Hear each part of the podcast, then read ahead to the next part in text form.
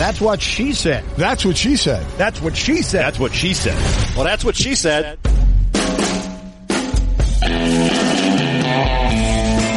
Welcome to That's What She Said. Conversations with interesting people from the worlds of sports, music, comedy, and more, talking about their lives, careers, successes, and failures.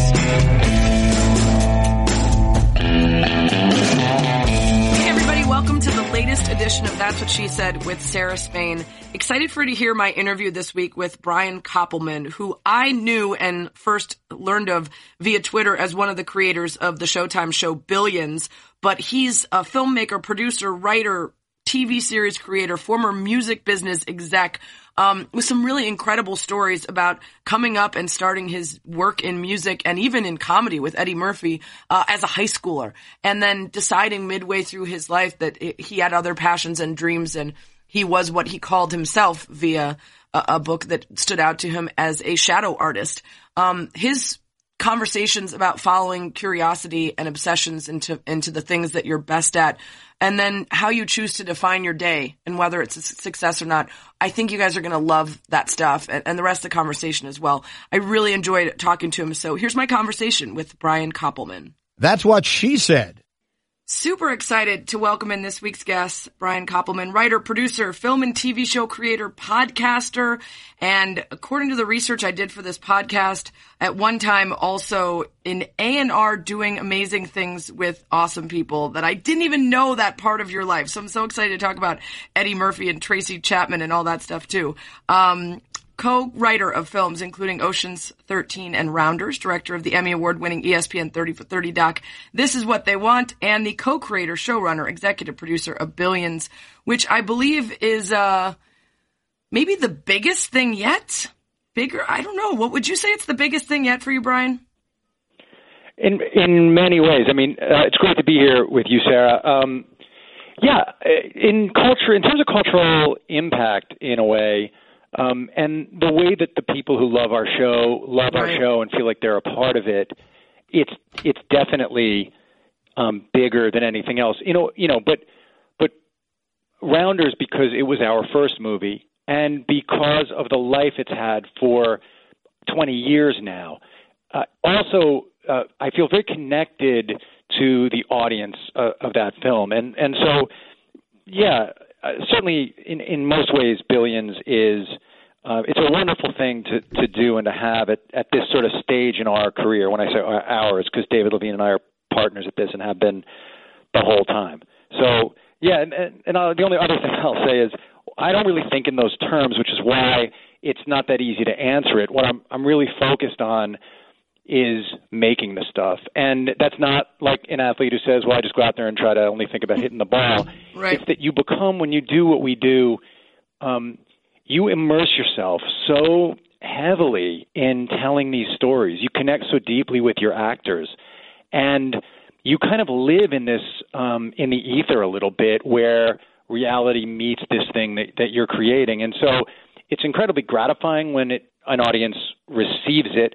I love when the show's airing and we've made the season and we're not currently shooting and I can interact with folks online about it.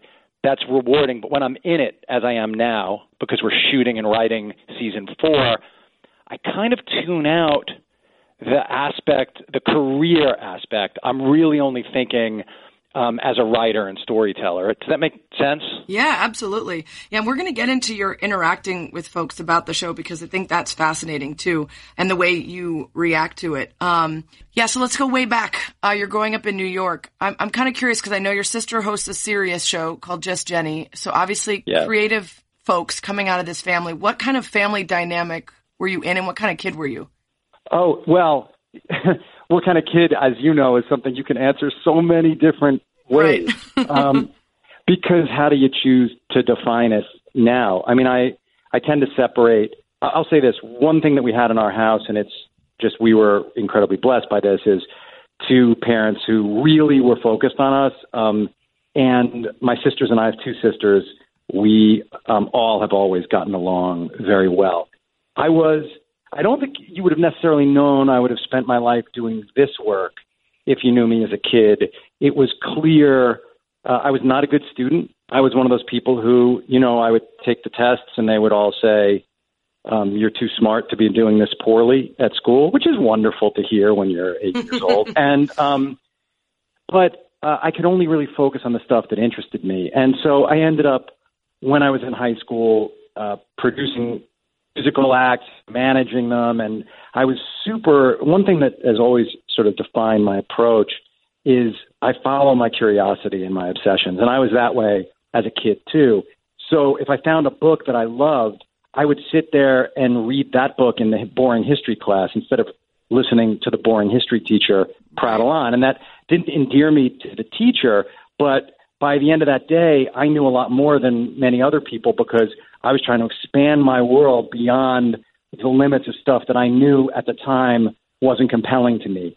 I had a pretty clear notion, even as a kid, that my path was going to be whatever um, I found, and it probably wasn't going to be traditional. I was probably um, not going to be someone who uh, was great in a job where I had to respect um, uh, a kind of authority that was just a given, an, an unearned um, authority, the way uh, sometimes teachers in middle school are. You know, they've been there for a long time. They no longer care about inspiring you. Right. That stuff didn't matter. I was super into sports also. I played competitive basketball and competitive tennis.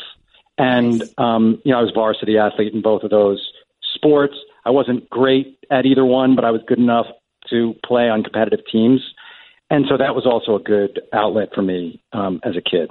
Yeah, and it's an interesting through line. There's been a fair amount of very successful people that have come on my pod who have that kind of that they they were great at getting into whatever they were obsessed about and they knew well before maybe everybody else did that they should just do that and it wasn't worth going to school to pretend to do something else instead of just starting. And so you said you started man- managing bands while you were in high school, right? And booking bands for a local nightclub. Was you were you still in high school when you met Eddie Murphy?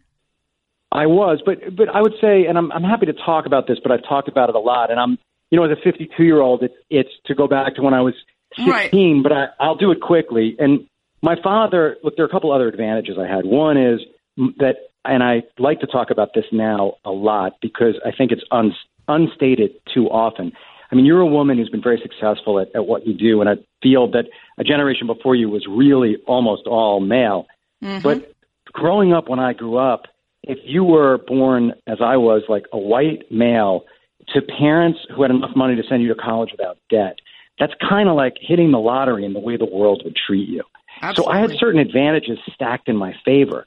Whereas most people, if they you know screw off at school, there are probably going to be these consequences, or they're going to get in a kind of trouble they can't recover from.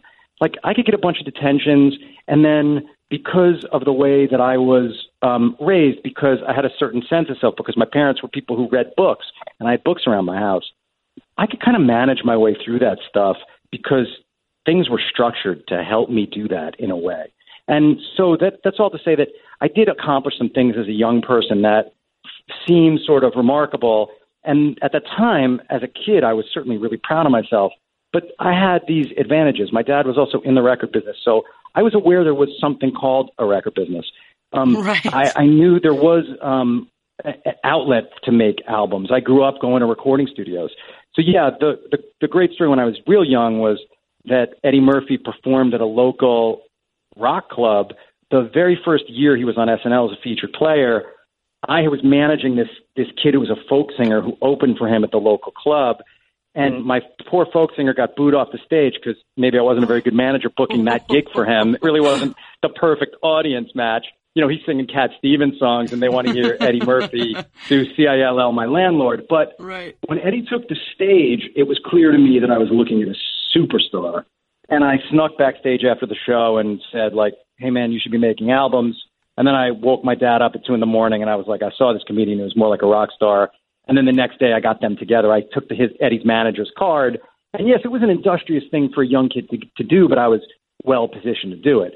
Um, the, the next thing, which I know is in line with this that you, you mentioned, is when I was in college, and, and this, I, I will say, I, I w- was less about the circumstance of the the way I was brought up. Um, when I was at college in the um, late '80s, mid to late '80s, there was this movement um, to get the endowments of colleges to divest from South African corporations or corporations doing business in South Africa because this is when apartheid was still going on. Mm-hmm.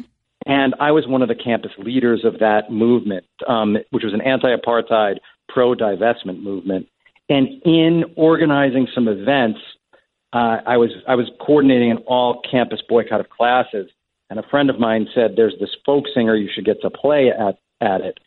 And I went and to a little cafe where Tracy Chapman was performing, and she played "Talking About a Revolution" and a bunch of songs that were on the first album. And I got Tracy to play that rally, but then I spent the next two and a half years obsessively following her around and working with her, and eventually producing her demos and executive producing the album that went on to sell like 13 million copies. Yeah. And I did that by my so that was from my sophomore to my senior year in college, and what that did was it led me into that business. Um, I guess I'd always thought I would do it. I was I love music, um, and I clearly you know um, now take advantage of that in doing what I do on Billions because Dave and I pick all the music, and it's really an important part of our show.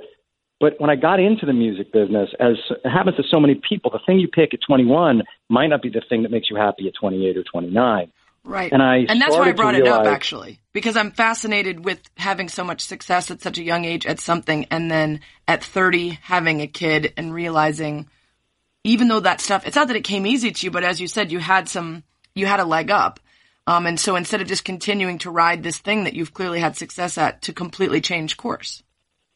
Yeah, it it it speaks to that. There's, you know, um, people like Emerson talk about this. You know, that you, you have a quiet voice inside you that's probably, if you can find a way to listen to it, will lead you in the right direction. And for me, what I kept knowing was that secretly I wanted to be a writer, I wanted to be a storyteller, and that I was what Julia Cameron, who wrote The Artist's Way, calls a shadow artist, being around these artists, trying to help them with their songs, trying to help them make their records. More than that, the record, the business itself, being an executive, didn't suit me.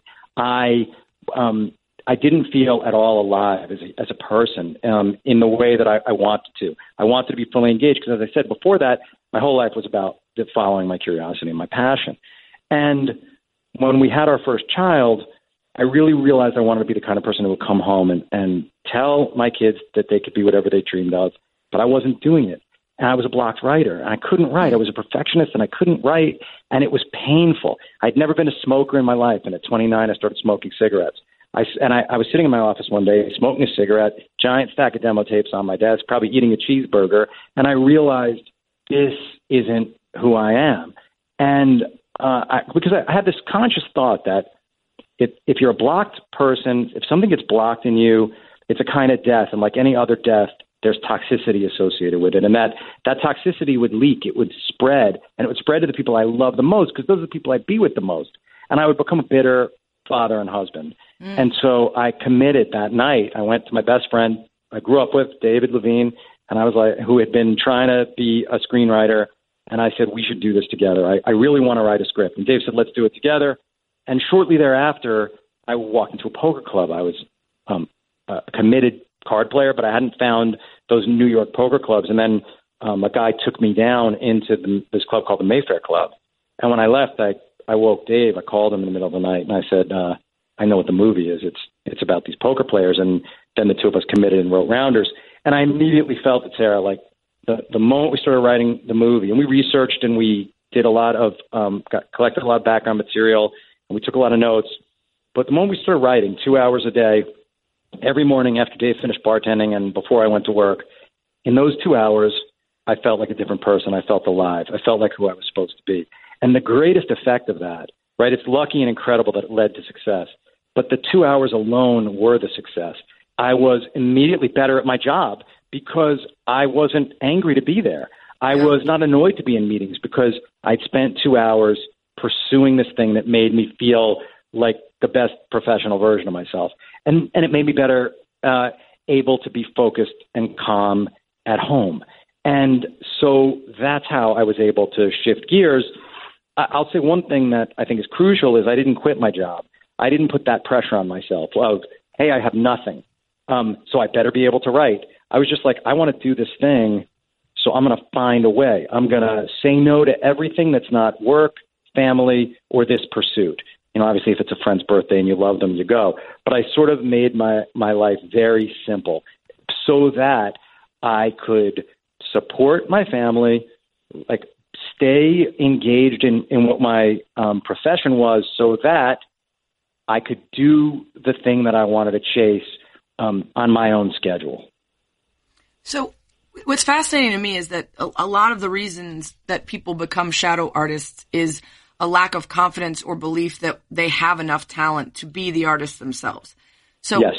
and you know, I worked in PR for, in Hollywood and I was a producer behind the scenes and those things didn't make me feel alive the way being the producer, the creator of the content does, being the writer and the performer.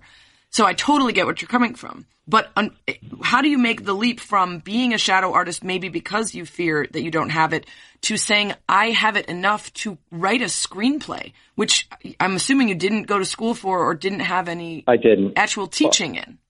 A few answers to that. One, the morning pages, which is what Julia Cameron talks about in that book, The Artist's Way, were the thing I started doing. When I went to Dave and I said, "Let you know, I want to be a screenwriter," and he was like, "Let's do it together." He gave me that book. I had given him "Awaken the Giant Within" by Tony Robbins, which I had read and really helped me to figure out what I wanted to do. I didn't know for sure that I had the talent. Nobody knows, right? Before Right. you're a successful artist, if you're an artist, th- there's a very thin line between being an artist and being delusional. You don't really know. But in doing the morning pages, I freed myself from that perfectionism, from wanting to judge myself. And That's the that's the problem, Yeah. right? hmm Is is that you start to judge yourself. You start to tell yourself, uh, "Hey, why do you think you have the audacity to do this? Like, what makes you think you're special enough to do this?" But I taught myself that instead of asking that question, I should just do the work. That if I just did the work, if I could silence, if I could silence the critical voice for two hours, I could be really critical of myself for the other 22 hours.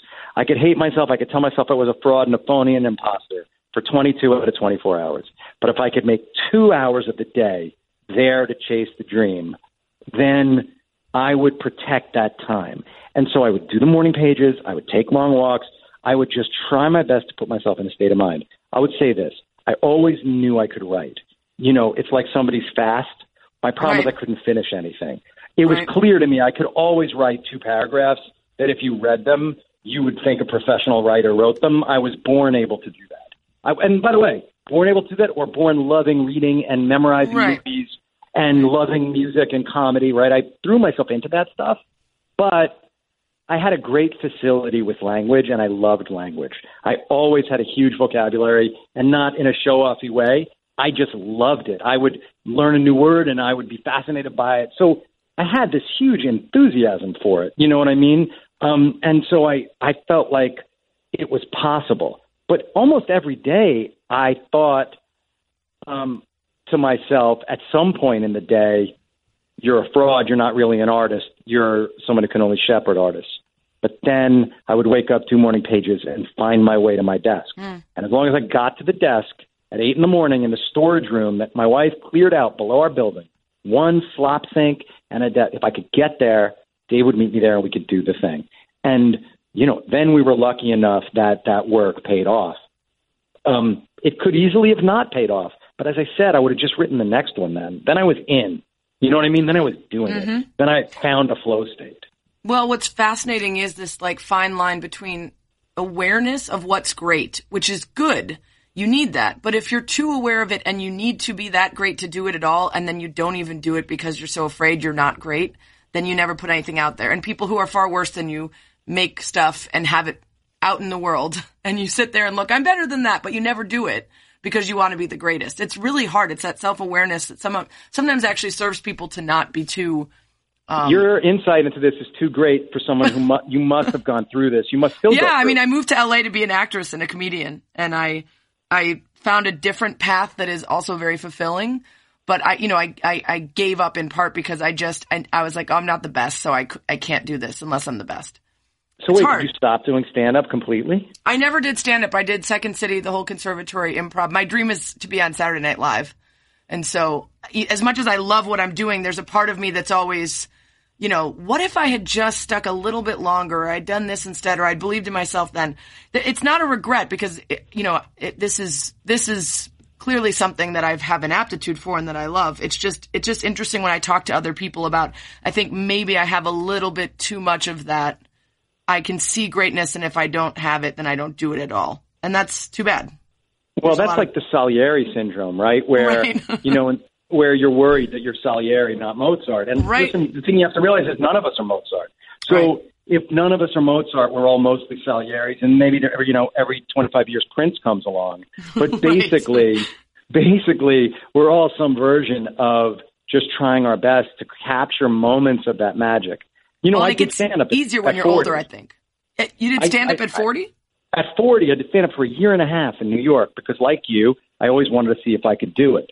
And I just forced myself. I did a year and a half of it um, 12 years ago, and it was an incredible thing to do. Again, that's from that thing of having to take these risks of of knowing if it's a fear um, and something that I'm scared uh, will end in a certain kind of humiliating failure, but that it's coming from a good place, this place of challenging myself. I have to do it.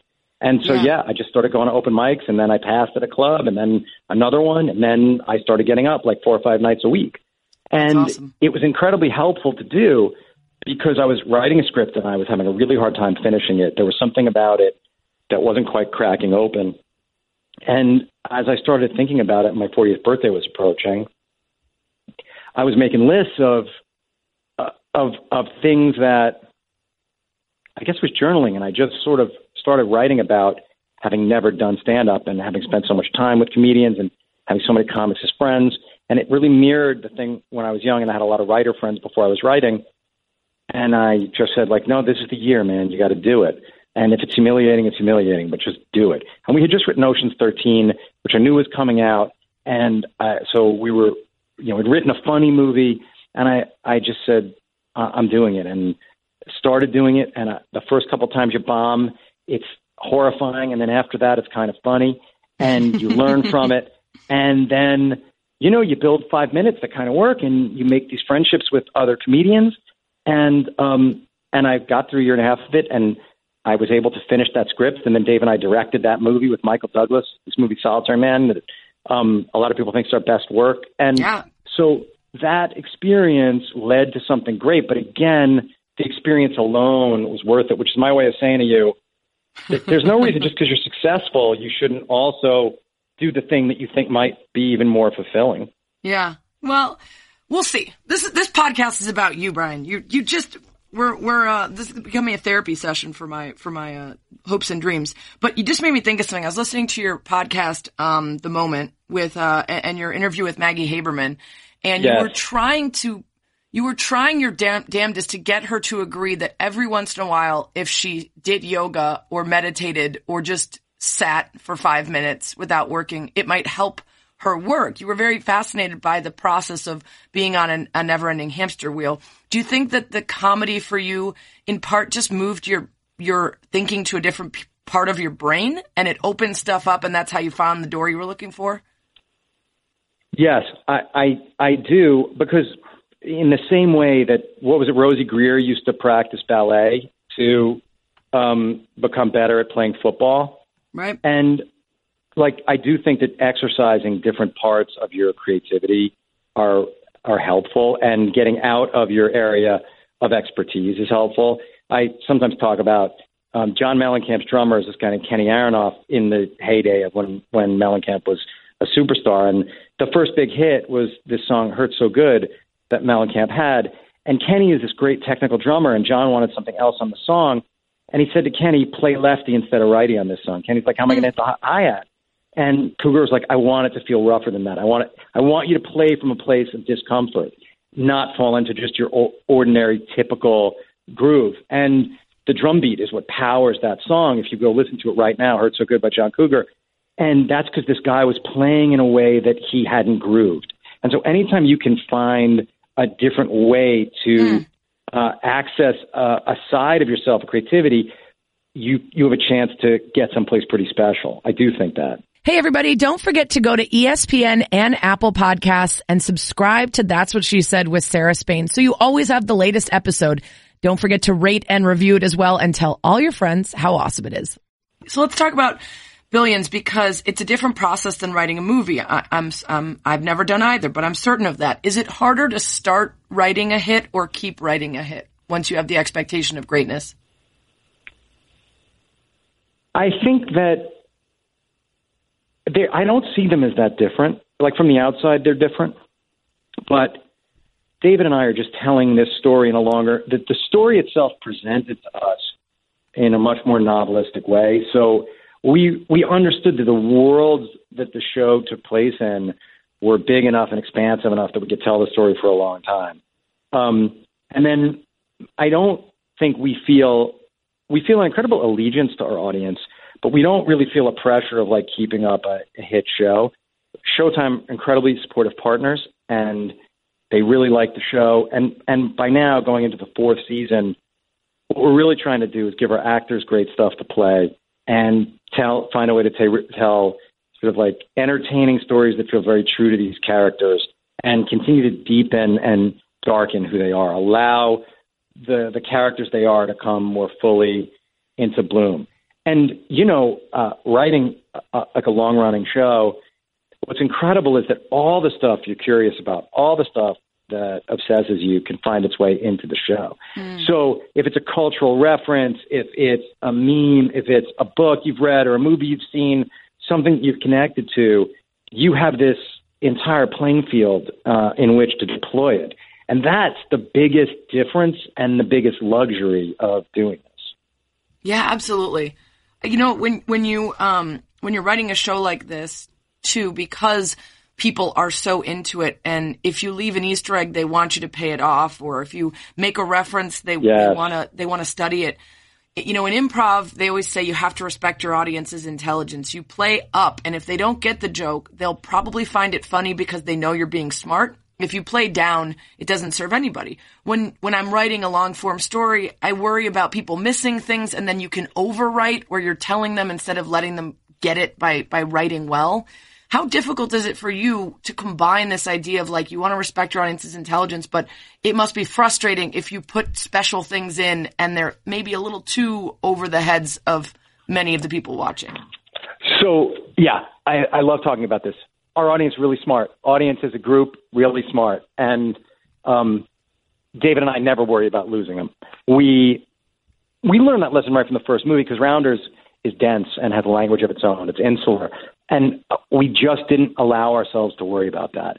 You know, our show rewards second and third viewings, and that's and our audience is so. You know, as you know, people write these recaps. There are podcasts about the show where, yeah. as you said, they catch every Easter egg. They every episode they're talking about. Um, you know, your uh, ESPN's uh, old compatriot Bill Simmons at The Ringer, they right. do this podcast, and which we love. They've done a ton of them about it, and so uh, we're confident that the audience is engaged enough. And, and this goes to that question. You know, during the show, I'm on Twitter and I'm talking to the audience, and if someone has a question about it, I'll answer that question. But but the characters on our show are incredibly smart, and the characters know a lot about the world, and they think deeply about it, and we're going to let them express themselves, and we're never going to talk down to our audience.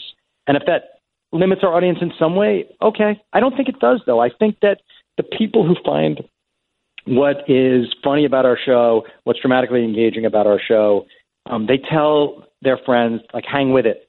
You know, right. watch two episodes, you'll start to get the rhythm. You'll start to get what's going on. Yeah, and you know, of course, there are people who will watch it at a surface level and just like it for what I think you've called in the past wealth porn, or a variety of reasons that it, it's compelling even if you aren't someone who's able to maybe catch every reference.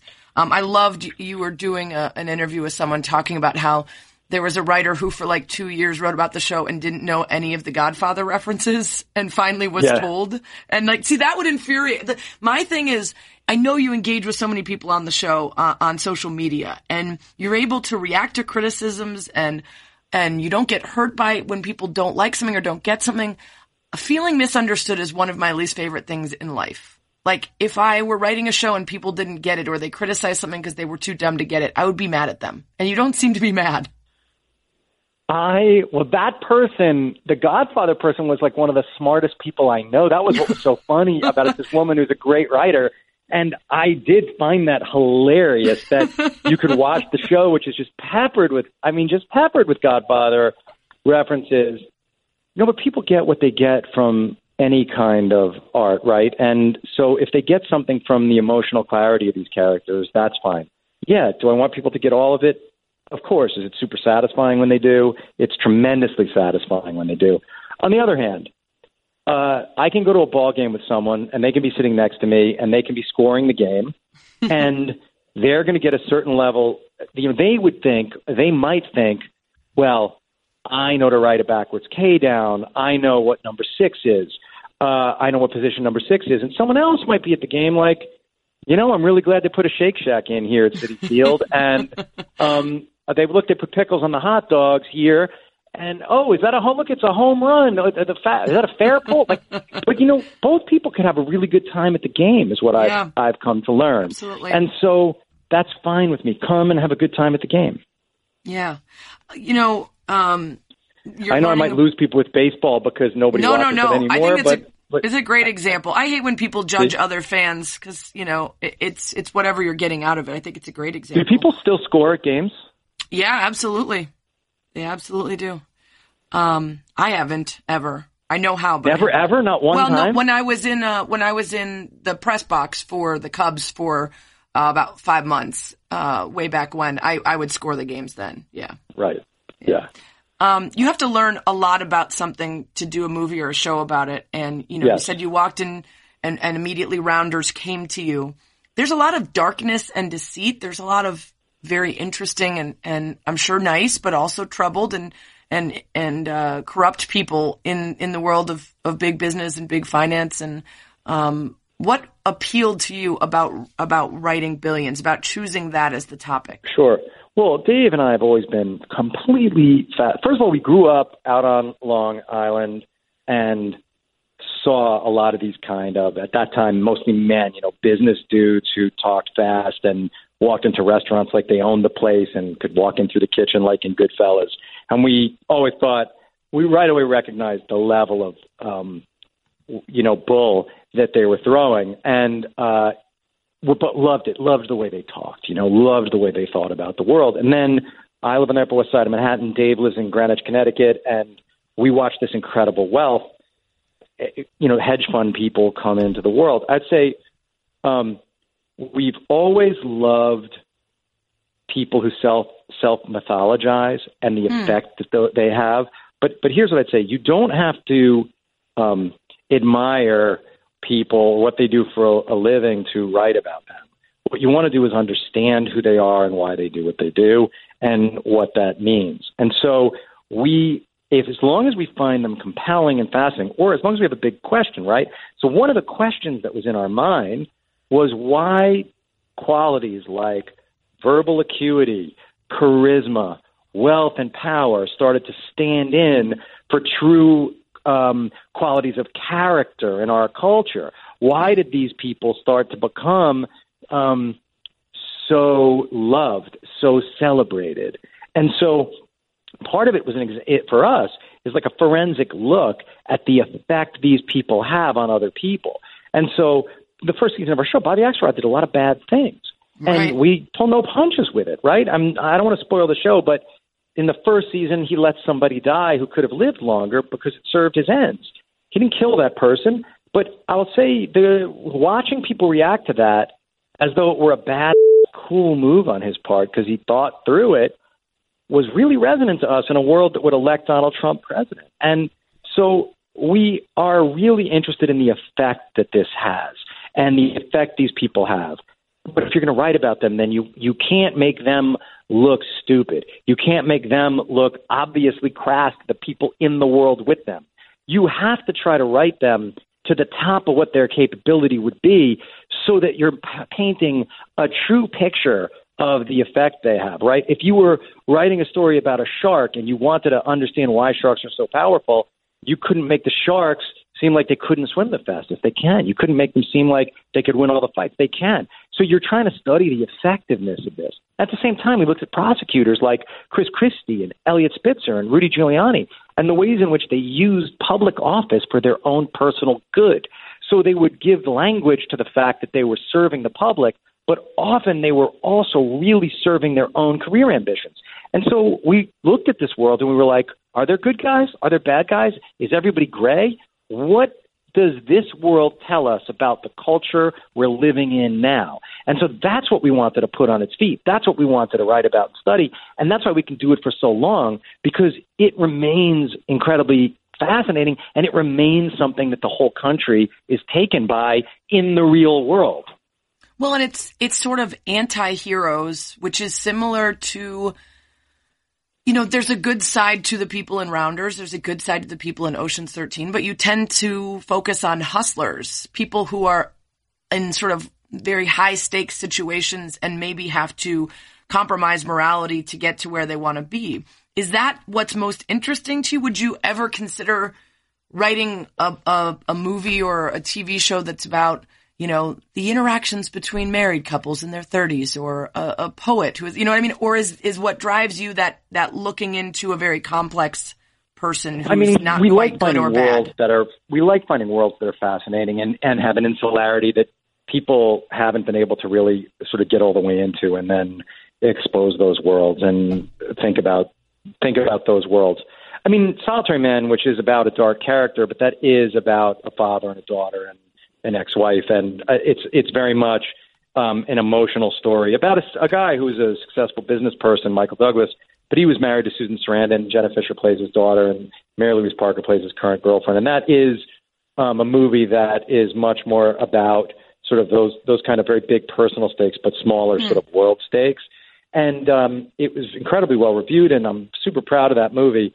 But but part of this is, you know, Dave and I have always been interested in um, the kind of interactions between people selling something to somebody else and how we're all selling something. And, you know, that from the movies we loved growing up, um, a certain kind of fast talking, often guy. But in this show, what's so rewarding is we have Maggie Siff playing Wendy, who's um, a woman who's every bit as capable at slinging that stuff as they are. We have Asia Kate Dillon, who's gender non-binary person playing Taylor, a gender non-binary character, who is every bit as good at um, speaking that way and slinging that stuff. And it's been great to really expand into looking at all genders and all kind of people in these roles. Yeah.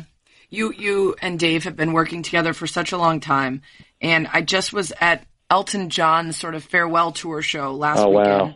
And he thanked his longtime songwriting partner, Bernie Taupin, and said that very rarely can you look back on someone's career and they've they they've just stuck together and they like each other more than ever. They don't stick together just because the money's coming in. Um, has there been a moment with Dave ever where you said we got to go work with other people, or this is this is not going to work? No, I mean we are. I mean it's crazy. You know, we were 14, and I had just turned 16, and Dave was 14 and a half when we met, and we have been like brothers ever since. And you know, listen, we haven't talked about the Knicks, and they were like the define, really the most defiant I try not to, yeah. childhood. and that was Pearl and Clyde when I was growing up. And right. so the idea of a backcourt that looked out for each other and passed and hit the cutting person and you know played defense together has always been really appealing to me. And um, we're just good at working together as a team. We like it. That listen, David has a successful career as a novelist, and I have a popular podcast, and we do our own stuff, but this the, the the the central creative thing in our lives is working together to tell these stories. And when you do work with other people, or when people approach you about working on projects, you've obviously had your hand in a lot of successful things. People are going to be drawn to you and calling on you to, to, to help them with whatever their project is. Does it make it harder because there is such a tremendous amount of history and trust with you and David to believe in someone else the same way? It could, um, but we, you know, we worked very close with Steven Soderbergh on three movies, and that was just an incredible collaboration. Being um, working with somebody that we admired and respected, and we are always working with directors. I mean, that's the thing about this. The thing that we do is, you know, I'm talking to you now. We're at the set of Axe Capital, and so I'm up in our office where we write, And if I walk down the set of stairs that's just down the hall, I'm going to walk onto a set with 200 people. And, you know, we're all working together to make this show. And those, like Dave and I run this, right? We're the, the, the bosses of it. But the truth is, um, the key grip and the gaffer um, and the cinematographer and the episodic director, I mean, we have to work incredibly closely with these people and take their lead, and they have to take our lead, and we have to share creative ideas. And you know, uh, Damian Lewis pulls you to the side, and you're talking about uh, text, or or Maggie Siff, and you were talking about where the character would stand in the scene. And so you have to be not only willing to collaborate, but you have to love collaborating to do the thing that we do. You have to want to be part of a team. Um, that doesn't mean you can't be the one who wants the ball in the corner to take the final shot, but you have to also be willing to hit the open person to hit the shot. That's just how this works. Well, yeah, but it's fascinating because, you know, when, when I was reading the interview you did about reading criticism and listening to the pods and the recaps and interacting with people, you said oftentimes critical reactions even make you feel more confident in how you're doing, not worried about whether you're doing it right. How do you do that? Because there is this sort of through line of a lot of big successful creators that um, they they don't want to be challenged, they don't want to be criticized, and they can't spin it into a positive. What is it about you think that allows you to be more confident uh, when you're criticized? I well, you know, the first, I think you probably heard me tell this, but probably the your audience hasn't, which is that the very first two reviews for Rounders were incredibly negative. They came out in Time and Newsweek and Time and Newsweek were basically in every home in America, and they were on the newsstand six days before any other reviews. There was some snafu where they reviewed it a week early, and they both killed the movie and killed us, and it was our first movie, and mm. I really thought our career was over. And I, I'm not too proud to say, like I went into, I happened to go out to my parents' house that weekend with my wife and our young kid at the time, and uh, saw that review, and I just like went into my old kid's room where I grew up, and I like went into the fetal position on the floor. But then the next morning I woke up and I realized, and I really did have the thought, well, that has no power over me. I can just go right now to the computer and I can write something. I can still think the same thoughts. That's Amy over there who I love and still loves me. And it just released all, it just took all their power away, you know, because, and, and I think this is crucial. We all think that there are these gatekeepers who know something that and yes some critics are very edgy i like reading criticism. I think there are some critics who are really smart about this stuff and can be useful to an audience. But rounders was also rejected by every agency in hollywood. The illusionist the movie dave and i produced was rejected by every buyer. And the illusionist ended up doing a hundred million. Rounders ended up becoming this beloved movie that people are still doing oral histories of 20 years later. And what that taught, taught me isn't that i'm always right. I'm wrong all the time. But what it taught me was i i can't um, defer to some supposed expert to decide if I'm right. That supposed experts are right no more often than I am, and that to imbue them with power is to to uh, in a way give away your own agency, and that's something I'm not willing to do. And so, yeah, will I read something and then find a way to get dispassionate about it and understand it? I will, but I, what I will not do is react out of emotion and let myself get crushed by it. Yeah, it reminds me. There's the uh, never accept a no from someone who can't say a yes. So if that person isn't standing right. between you and what you want, or isn't capable of giving you a yes for any of the things that you want, why would you let them give you a no? It, it doesn't. That's exactly right. Why yeah. would you let Why would you let someone low down on the chain convince you that you're what you want to do has no validity? Again, let me say I've been very lucky. You know, I was born in a fortunate circumstance, and I was um, born with certain innate skills. I, I mean, I, I know that I was, you know, I was born. I was, uh, you know, I'm someone who can read and remember stuff. But like, so I, that's all true. But but mostly, what it is is I, I just once I discovered this idea of committing to a time to do the work and producing the work. I can't let anything interfere with that. I can't let anybody's thoughts, ideas, criticisms, uh, stop me from showing up to produce work either on the page. I mean, it's why like I still write songs. I'm not a good songwriter, but I love writing songs. I do it for myself because it's another way of just saying I don't have to be perfect. I don't have to be the best songwriter in the world. What I have to do if I want to consider myself someone who writes songs, I have to write songs. And as long as I do, I've had a successful day at that, right? So Yeah. if you just choose how you're going to define your day, like you could choose to define your day as a success. If you decide what's important to me is I do a half hour of exercise, a half hour of writing, and I have a half hour for myself. And if I do those three things, or I spend a half hour reading to my little kid, I take um, another person for a walk, you can decide that's a successful day. And if you make that decision ahead of time, and then on Monday night you say, Tuesday's going to be successful if I meditate, take a walk, spend a half hour with my kid, and do a little writing. So if I spend those 90 minutes, that's going to be a successful day. So then you go to work, your boss yells at you, whatever else.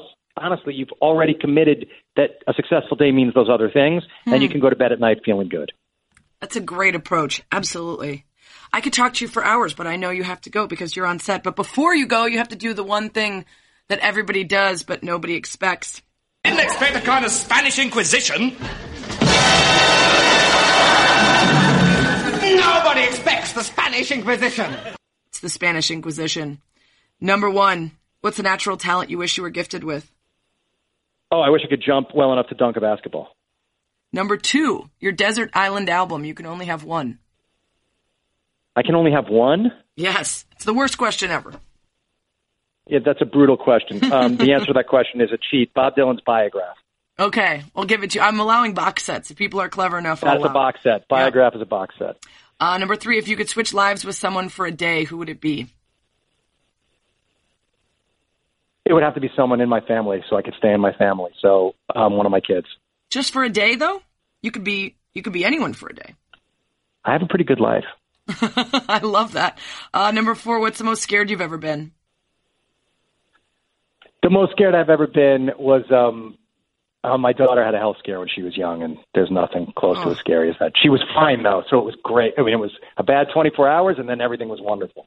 And she had an oh yeah, uh, sorry, I can actually answer it later. She had an anaphylactic reaction to uh, peanuts, Oh, and no. she, you know, they had the full thing, emergency room. They weren't sure what was going to happen, and they she pulled through. So that that that's was without doubt the scariest moment of my life.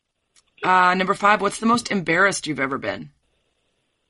Eight years old, I tried to sing. Speaking of Elton John and Bernie Taupin, um, I tried to sing "Crocodile Rock" at a talent show at camp, Why were you embarrassed? a Was that cappella, because I did it a cappella with no, no. It was just, it was. I went up and I tried to. You know the part of "Crocodile Rock" where like, la, you know, the la-las. Yeah, I yes, was- of course. When you're eight years old, wanting to play basketball at camp, and you go up and sing those high la la las for all the older kids at camp, you Oh. realize very quickly you've made a terrible, terrible miscalculation. Well, if that's your most embarrassing, you're doing all right. I I uh, got thrust into a boxing ring in East LA when I first moved there as a promotional model wearing a dress made of bathing suit material. I was supposed to be Latina, but they ran out of Latina promo models.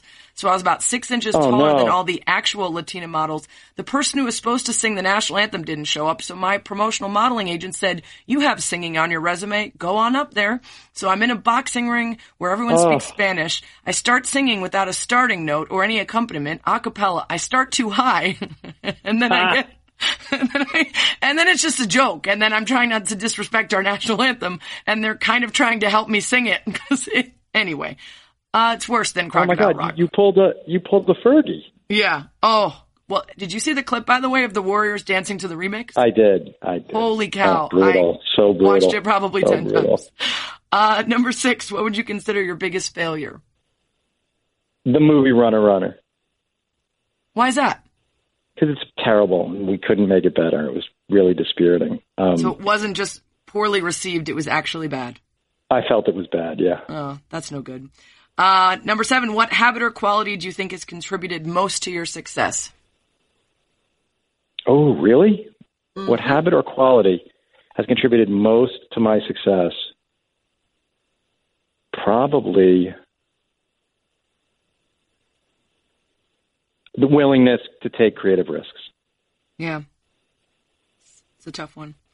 Um, number eight, have you ever been in a fist fight? Yes. And? Well, when I was young, I, I would I got in fights sometimes. When I was like up until I haven't been in a fist fight since uh, probably fourteen, maybe.